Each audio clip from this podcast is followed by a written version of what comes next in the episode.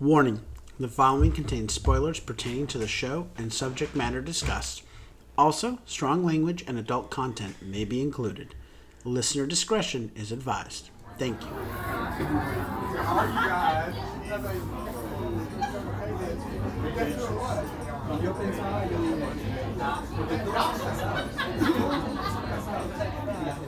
What a fantastic place!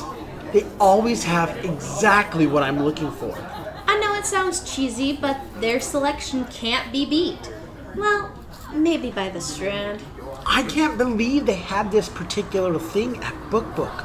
Just like the one Moss Hart used to use. This is perfect for you. With how many shows you're seeing, this will help you keep track of everything that you take in. This journal is going to do wonders for me. And I love how many posters and facts are in here too. I'm so glad we came down here to the Chelsea market to wander around Book Book. Well, while you got that, I found a few new books for me to read on the train.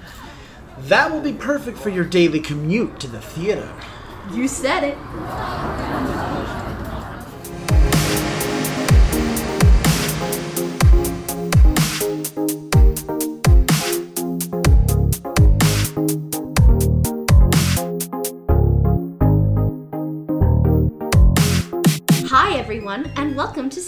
Whisper. I'm your host, Hope Bird, and with me is my co host, Andrew Cortez.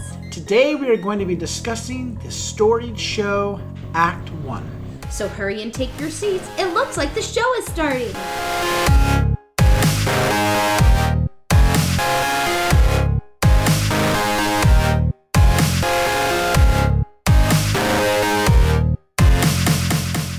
Hello, everyone, and welcome into today's performance of Stage Whisper. The four most powerful words in the English language are Act 1, Scene 1.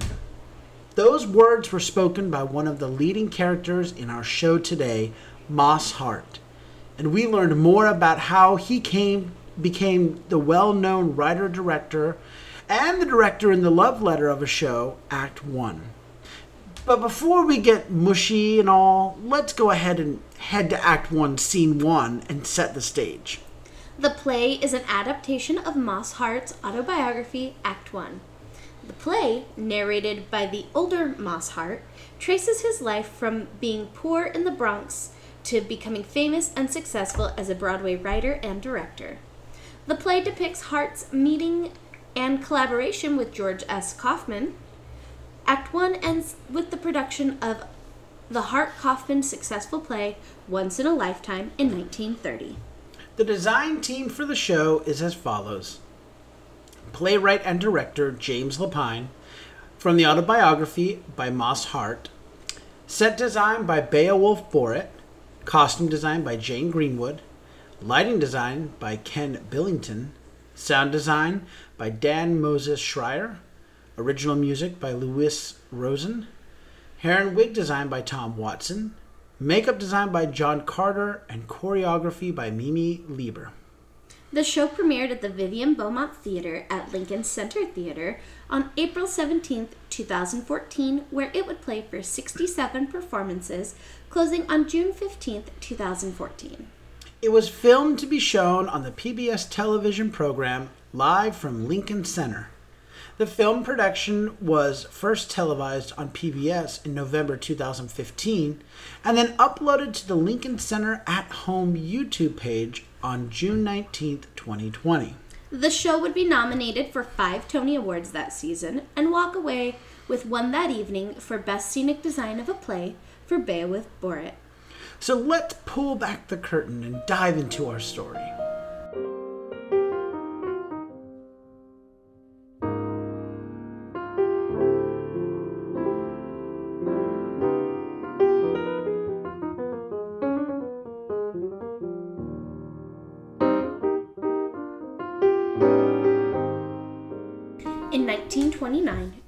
25 year old Moss Hart lives with his parents and works hard in the summer so he has time to write plays in the winter. Hart is also encouraged by his friend, Joe Hyman, who occasionally lends him money as well as moral support. Eventually, after four years and five attempts at serious drama, he takes the advice of agent Richard Maxwell and discards the mantle of O'Neill and Ibsen and Shaw to write a comedy once in a lifetime. Inspired by the newspaper headline, Talkies Sweep Hollywood, the play satirizes the Hollywood film industry's painful transition to sound. Hart's knowledge of the subject comes from immersing himself for months in the pages of Variety, the fan magazines of Louella Parsons' column. Producer Warren Stone, a fictional version of Jed Harris, keeps him waiting all day, then tells him to leave the manuscript and return. Eventually they meet, and Stone mesmerizes Hart with his talk of what it means to be a playwright. When months pass without any word, Hart's friends sneak a copy to the play of the play to Sam Harris, who agrees to produce it if George Kaufman will collaborate and direct. Kaufman agrees, and so begins a partnership that will last until 1941. The Atlantic City the Atlantic City opening is a failure. Hart is distraught and Kaufman tells Hart that he has gone dry. Hart spends all day at the beach and comes to Kaufman with his new idea for the second and third acts. Hart moves into Kaufman's house and they spend the summer reworking the play. It finally opens to rave reviews in New York City in September 1930. On opening night, Kaufman steps forward at the curtain call and says 80% of this play is Moss Hart. The end. So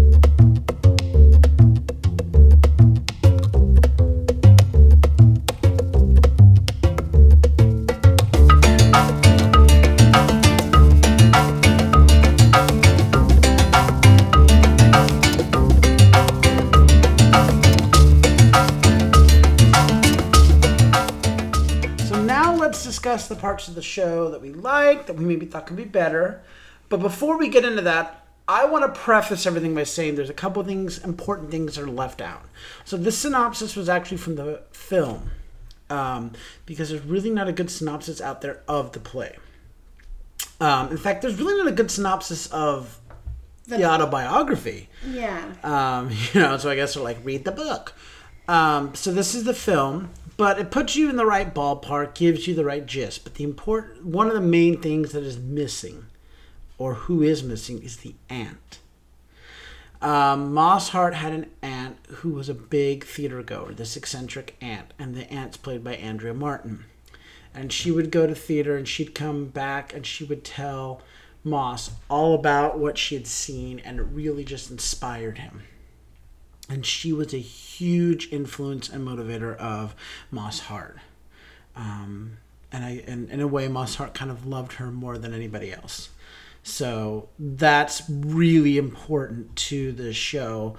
Um, so as we were reading the synopsis, I was like, um, where is the aunt? Right. we need the aunt character in all of this. Um, you know, and, and, and the family also did, I mean, they did support it. They went to his opening and they were standing there and they were so supportive. And even when the, it flopped in Atlantic City, they thought it was fantastic, you know.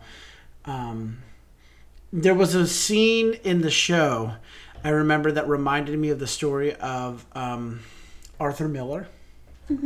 Um, I'm probably going to tell the story wrong, but hopefully I just kind of get the gist. But what it was is when one of, I think it was when Arthur Miller's first big success opened on Broadway. I think it was Death of a Salesman, if I remember right. He returned to his Brooklyn neighborhood, and there was a, one of his classmates selling hot dogs on the street corner, and Arthur Miller recognized him, right? And mm-hmm. you know he walks up to him and says, "Joe, how you doing?" You know, and and the guy didn't recognize him. He says, "Joe, don't you know me? It's me. It's Artie." And the guy still didn't recognize him. He says, "So what are you up to these days?" Oh, you know, I'm just working here. I'm married. Blah blah blah. Oh, that's cool. And and he goes, "Well, what are you up to?" Oh, well, I became a playwright. A playwright. Whew. I don't know about if there's anything to be done in that. Unless, have you heard about this guy Arthur Miller? Boy, is he a huge success. Like that. I wish that I could write like him, or I knew a guy like that. And of course, you know, there's Arthur Miller like right there. You know, where like his neighborhood just didn't real like what a huge success in a story he was. Well, they kind of had a similar scene like that where Moss Hart, after he, you know, is a success, or finally he's getting a show to uh, just get mounted. His whole neighborhood's so proud of him. They're having a big hurrah about it, and um, that just reminded me of that story about Arthur Miller. And I was like, poor Arthur Miller, like you know, one of the grandfathers of American drama. couldn't even get recognized on the street in his own neighborhood. Right. Oh, but anyway, back to Act One. I actually really love this story and this show. Um, I didn't know much about Moss Hart or George S. Kaufman for that matter. I, I knew their names, but I really didn't know, anything. about yeah. them. Yeah. So I loved learning about Moss Hart's story and his journey, and just you know, with a lot of these, um, dare I say, forefathers of the modern American theater, um, you don't hear about their really long-term struggles or really how they came to be. You know, they they just seem to be in the right place at the right time, and one thing led to another, and bam, Irving Berlin. You know what I mean? Um, and this showed like no, he'd always wanted to be a playwright, and it took him so long just to get a piece considered to be produced. Mm-hmm. And all of a sudden, you're like, oh my gosh, but that's how it is today. And it's like, yeah, it hasn't changed. Even the great Moss Hart, it, it, it took him years to get his work produced. Mm-hmm. And the fact that George F. Ka- S. Kaufman thought, "Oh, I'm just, you know, I, I'm this great superior director, and yeah, da da da da, and I'm maybe I'm just gone dry, or maybe it's you, but you know, it's it just shows the what's the word I'm looking for? The vanity, I guess, maybe even of the theater, Yeah. Yeah, vanity could be a good word for that. because you do have these well-known, well-established directors who the name would attract you to a show, but sometimes they become a little dated, or it's like it is past your time. I, or we- they're trying to chase success that they had previous. And they're trying like to you can't- recreate what they've already done instead of creating something new. You know, and and so um, I think that showed that really well. The reason why I wanted to mention Andrea Martin and, and the fact that she was in the show and the, the role of the aunt is it's not just the aunt that Andrea played. She played three other characters. She also played um, the theatrical agent, and she made she played I believe Kaufman's wife, if I remember right. These these three influ- influential women um, in Moss Hart's life, and I just love Andrea Martin. The woman can do no wrong. She is such a fabulous character actress. She just the number of, of people that exist within her, you know, um, is so phenomenal. And to play these three different women that helped to mold and and shape Moss Hart was incredible. You know, because of course she also had to to to create these stories as an actress, and sh each character had to meet Moss Hart for the first time at some point. So you you know, oh, I, I'm the agent. I don't know anything about you before, even though I've just spent the last 45 minutes being your aunt and watching you grow up. But now I know you for the first time. And, oh, now I'm Mrs. Kaufman, and I, I know I spent the last hour and a half like knowing you as an and as a theatrical agent, but I've never met you before. So we have to start a whole new relationship. You know, Yeah. that was incredible. So the set. Now I'm sure you remember this. The set is really the part that sticks out in my brain. Well, why don't you why don't you mention a few things before we go into the box? What was what is it? Why does it stick out in your brain? So, if you've ever been to Lincoln Center, um, you know how vast the space is. Uh huh. but it never feels like that when it starts. And so for this, it started just this simple room, and the next thing you know, a this giant house that appears to be a, an entire tenement building, and then becomes a theater, and just all this stuff. Like it just becomes this huge, big playground, um, in which the the story takes place. See, I knew you remembered stuff. Um, the the this was a total love letter to Broadway and to the theater as a whole. You know, it showed just how how we all start at our humble roots and we come up from there, and how how personal theater is. You know, of course, within in theater there are dynasties that exist. Oh yeah, like the Barrymores. Yes, and and other I mean, you know, um, um, God, I'm trying to think. There's a recent one where they've all won Tonys, which is fine. There, I will say they usually tend to be humbler, as opposed to maybe the Hollywood dynasties. But in the theater, anyone can make it. That's the thing is, it's such a this this show proved that this is for anyone, from anywhere. You work hard enough, and if you're passionate enough, this art form will welcome you and build you up.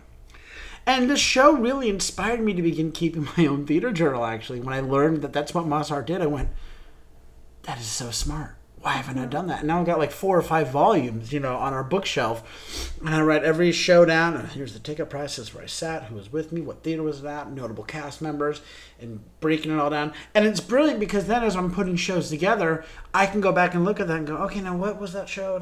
Oh, and I thought that, you know, instant reminder. Not to mention just what we think 30, 40 years from now when we go back and we look at that. Mm-hmm. You know, or I guess we could pull up an episode of Stage Whisper.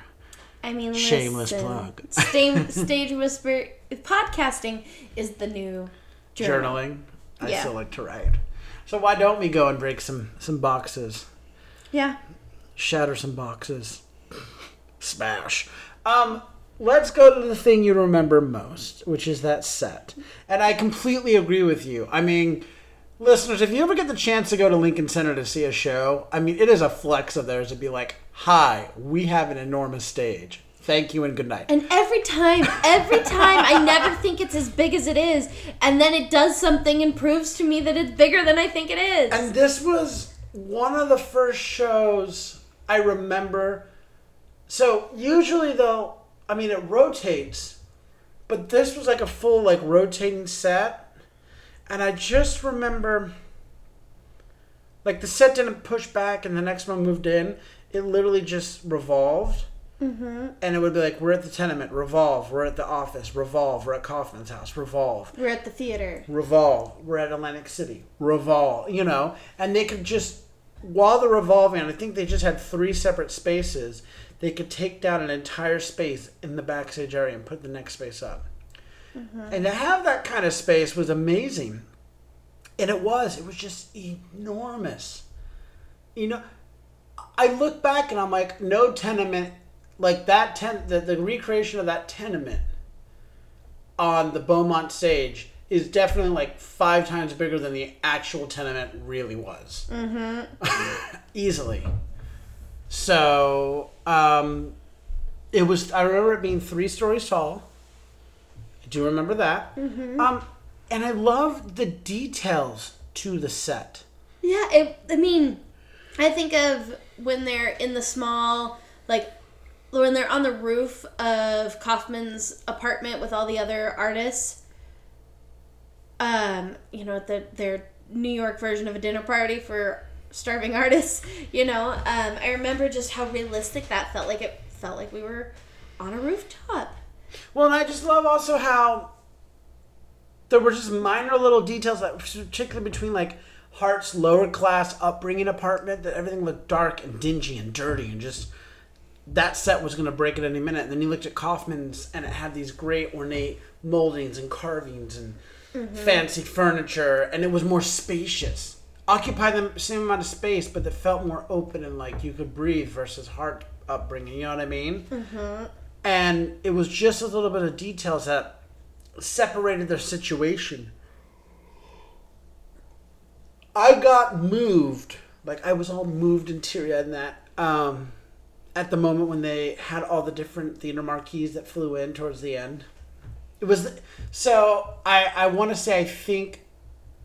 I want to say the producers played homage to this idea versus the other way around. I'd like to think, but they flew all these theater marquees in from back in the day, so you were seeing like the Beck and the Alvin and whatnot, um, which is where I think they had shows at. Mm-hmm. And I was like, how amazing! Of course, you know, at the end of the producers, they had spoof shows at all the different. Right. But it was it was like, wow! Look at the stuff. Look look what he got to do. He wrote shows that were produced at all these different and he, or he directed at all these different theaters. That's incredible, you know. Um, speaking of incredible, I think we have to speak about the costumes. The costumes were absolutely gorgeous.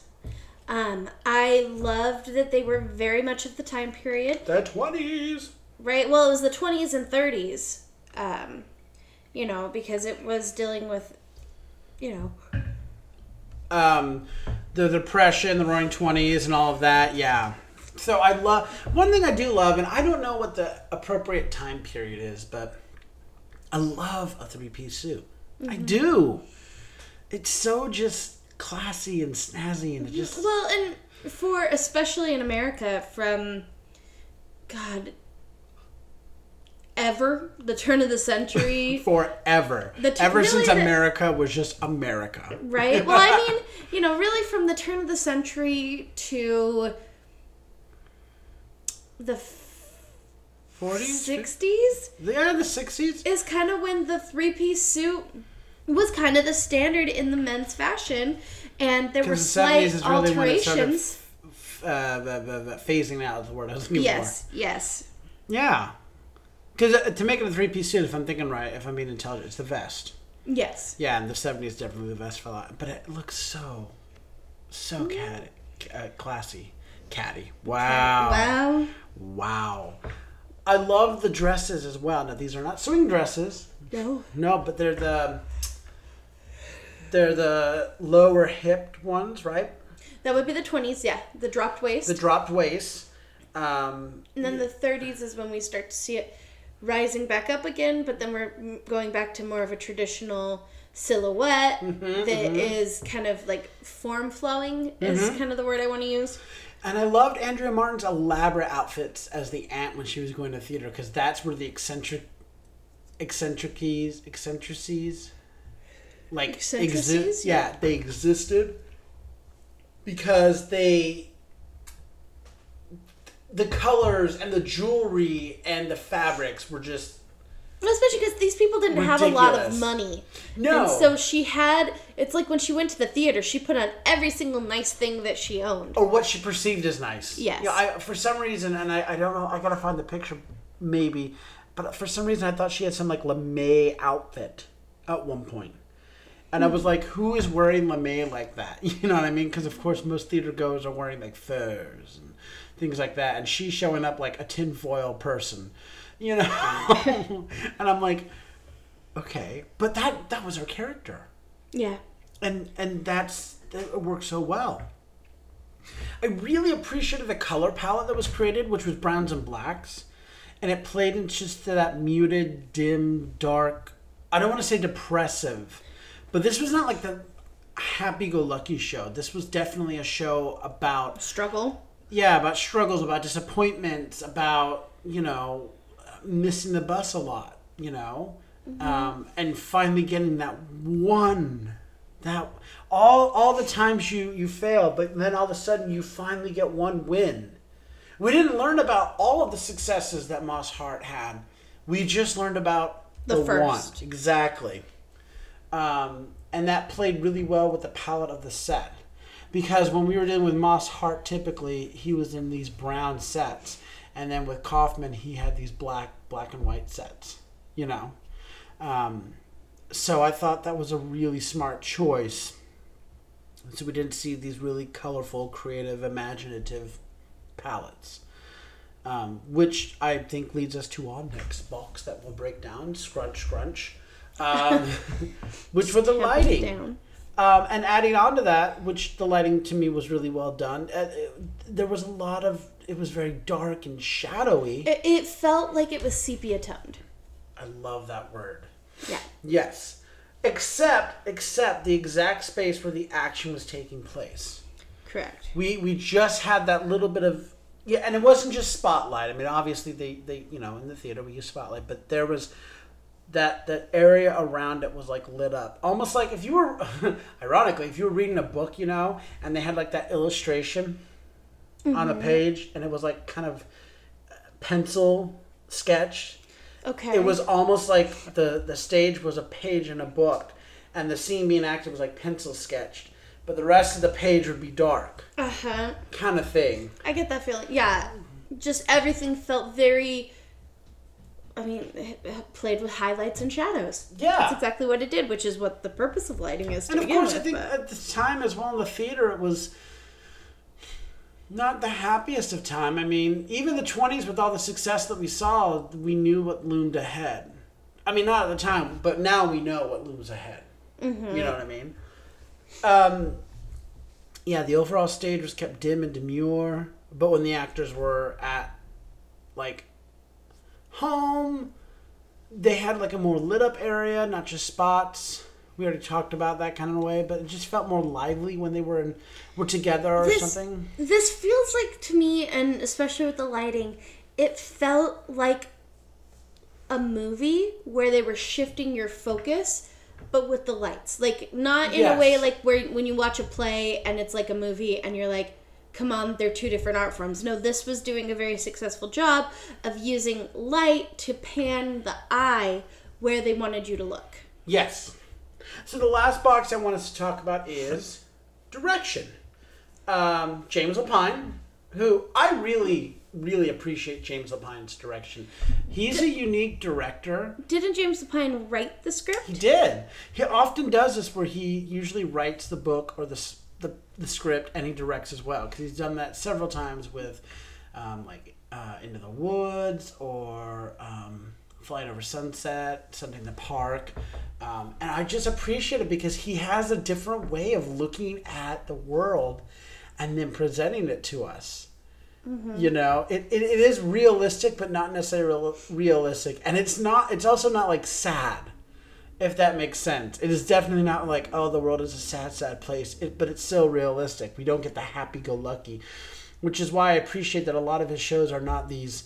Yet da da da da da da da happy happy happy, but they're just to Mm-hmm. remind you that like has- the world is real and joy comes from suffering almost. Right. Well, and I feel like the easiest way to describe it is it has depth. Yes, yes, it, it I love can't, that. It can't live like his works and the way that he sees the world is in layers. It's like an oil painting where you have Sunday in the park with George. ah, Ah, right, but that's where you can actually see the depth, the physical depth of things. Yes.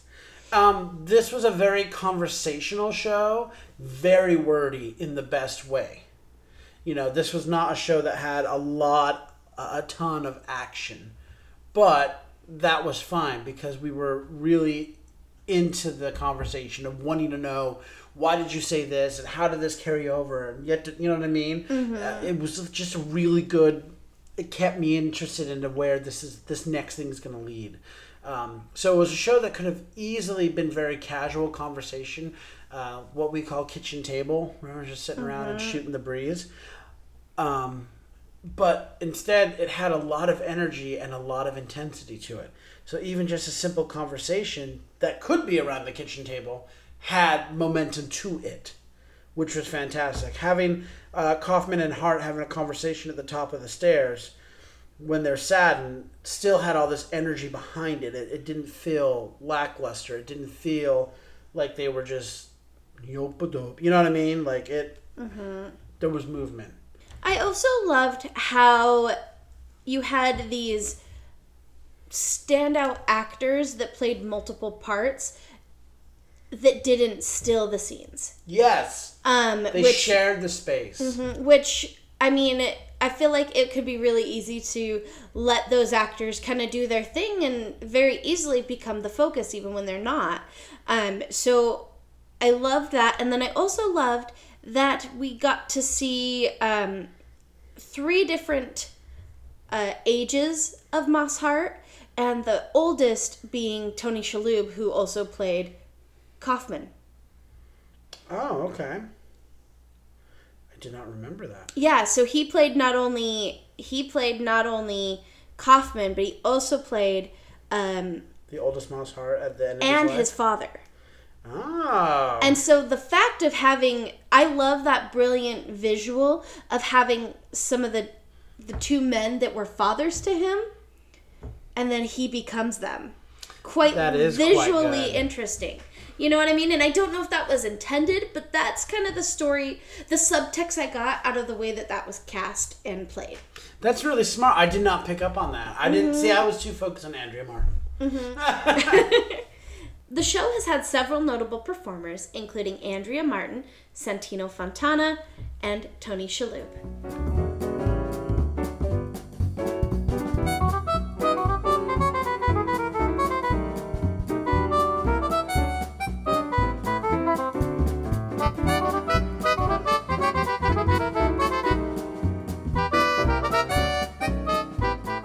Let's now talk about the impact this show has had on the theater and its history. Um, theatrical impact, um, I would say it brought Moss Hart's story to the stage. And it re-brought Moss Hart's name into our consciousness as theater goers. Uh, yes.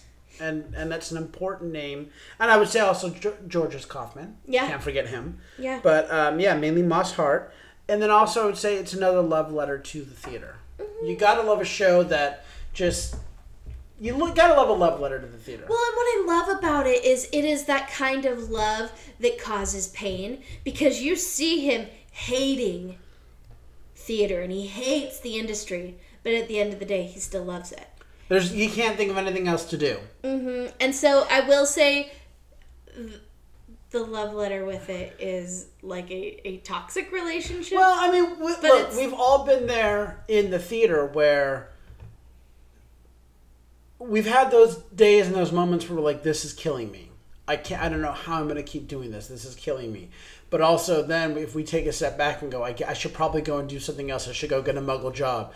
And then we have that like rude awakening of, yeah, I can't do anything else. I can't go work in the Muggle world. I have to stay in the theater world. Even if it kills me, it's still better. It's what I wake up for. This is what I live for.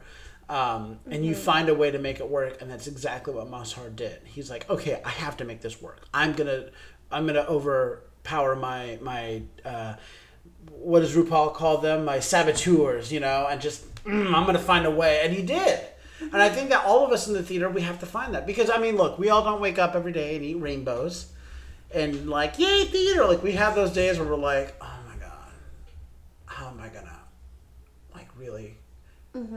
We find a way, and then we we remind ourselves that we are so lucky and blessed to get to do this. and we love what we do. Yes. Um, as for societal impact, if anything, I think it inspired a younger audience, or even an audience in general, to pursue their dreams, as well as to document their experience in the theater. I had really never thought to journal my experience in the theater, to like write down what I thought. Because I didn't want to like go home and be like, Dear Diary, tonight I saw The Phantom of the Opera. And let me tell you, Right. he's a hunk. Well, and um, in the little books that they made, uh, they made they made little theater journals from the show that replicated Moss Hart. Yeah. And they had a rubric because he used a rubric system Yes. um, to help rate his rate his viewing experience and i i don't know why i never thought of that because in my mind i'm like oh i either liked it or didn't like it but it really helped open my mind up to it can you know there can be a scale Ironically, we that's one of the main tools we use to to shape and form our scripts. Mm-hmm. You know, like when we were go, getting together to write our scripts, it's like, so where do we start? You know, and literally, I pulled out one of my journals and I went, I mean, the answer seems to be here. We should talk about these items, right? And, and we should mention these things. and that's why we break it into boxes because Yeah. moss hart broke and it it's into a boxes. year it's a hundred year old idea mm-hmm. and I, it was in 2014 that i saw the show and i went what an ingenious idea. So how many other people saw that? And like i said how many people were inspired to just go get their dreams and go mm-hmm. look how hard he worked you know? So that leads us to the big question. Is this show still relevant i don't think it is for broadway I really like this show, and I think it's a perfect show for collegiate and regional theaters, but I don't think it's relevant for Broadway right now. I don't. I think there are other stories that need to be told in this current moment, but I mm-hmm. just I think right now not for Broadway.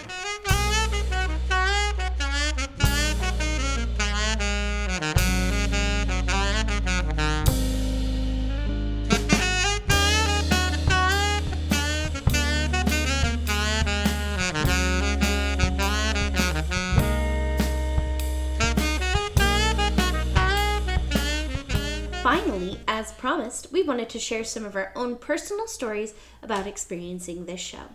So we had the good fortune of getting to see the show once back in 2014. So, speaking of theater journals, uh, I had to consult my theater journal to confirm this first one, which was this was our first show at Lincoln Center Theater at the Beaumont. Mm-hmm. Uh, which I was like, seriously? 2014? I have been going to New York. My first trip was in 96, but then I've been going every year since 2006. And I was like, 2014? I finally go to Lincoln Center at 2014? What is wrong with me? you know. Right. But Uh, it's such a first of all, beautiful plaza facility, all that. I can't wait to go to the other facilities where the Met and the Phil and the Ballet are. You know. Um, and yes, I know the name of those theaters, but we don't need to go into them now. Gavin cautioned you. Um, but the uh, the Beaumont Theater uh, is beautiful, and the fact that there's two other theaters and there's great, and that the the the pool up front and the green space, it's just so lovely. Um, but then afterwards, meeting the cast was incredible, especially Andrea Martin again. I just love that woman, America's grandma. Um, and then Santino and Tony. I mean, Tony's a, a, a just a legend. But then Santino that at that moment. Now, so th- this is the thing, right? Here is how out of the loop I am, friends and kiddos out there. I am there at the stage door, and there are probably a bunch of other. There's a bunch of other people who are at least ten years younger than me, maybe fifteen. And I'm like, that's so cool. The younger kids are coming to the show. But I was genuinely like, oh my gosh, Santino Fontana, what an incredible job. This was an amazing job of this actor. I'm so happy. Yay. Right? Mm-hmm. I purely wanted his autograph because he did a great performance on stage. Afterwards, you were the one that mentioned, and I was like, I wonder why everybody was like so excited just for him. Like, you would have thought Tony Shalhoub, he's like the bigger star, or even Andrea Martin. And I just And turned to him and I was like, um, he played uh, Hans in, in Frozen. And I was like, that's why there were all those younger people there. Like, did they even care about the show? You know? And I was like, okay. So, Well, and the the other the other thing that I really remember about the show is we were there the day it was filmed. yes, We were there at the filming. yes. And so I've seen how PBS does it where they do the three camera format, you know. Um, which is why I've always said like I love the idea of, of, of doing you know these musicals and that live. But I'm always like, can you just do the PBS approach though, the three camera format, and stop doing the sound stages where it's way too elaborate and then you have sound issues and it just doesn't work. Stop doing all that. Just go to a theater, put the show on like a regular show, put your three cameras. You can have a they had a swing camera as well, like a boom camera, and it looks so good. It looks so good. That's how they filmed Hamilton, Yeah. and it looks so good. and it did not disrupt the audience viewing. no, no, not Either. even a little. So And then I remember going out the next very next day uh, to a bookstore and finding uh, it was a book book at the Chelsea Market finding the theater journal, and I'm now I think on my fifth volume, and yeah, so this show just it, it had a lasting impact on me. and I'm so happy that we saw it. Um, speaking of things I'm happy about, theater's back, and we hope you can join us at a show soon. I hope you'll be able to catch Act One at a theater near you. We also want to remind you that you can now become a patron or a producer of the show by getting your backstage pass. Information about our backstage pass can be found at patreon.com slash stagewhisperpod. So until next time, I'm Andrew Cortez, And I'm Hope Bird. reminding you to turn off your cell phones Unwrap your candies and keep your mask on and keep talking about the theater. in a stage whisper. Thank you.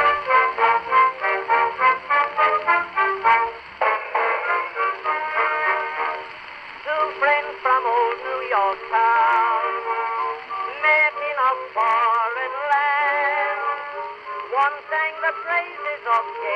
If you like what you hear, please leave a five star review, like, and subscribe. You can also find us on Facebook, Instagram, and Twitter at Stage Whisper Pod. And feel free to reach out to us with your comments and personal stories at stagewhisperpod at gmail.com. Our theme song is Fox by Music for Wildlife. Other music on this episode provided by William Ross Chernoff's Nomads, Quantum Jazz, Kevin MacLeod, and Billy Where Murray. I love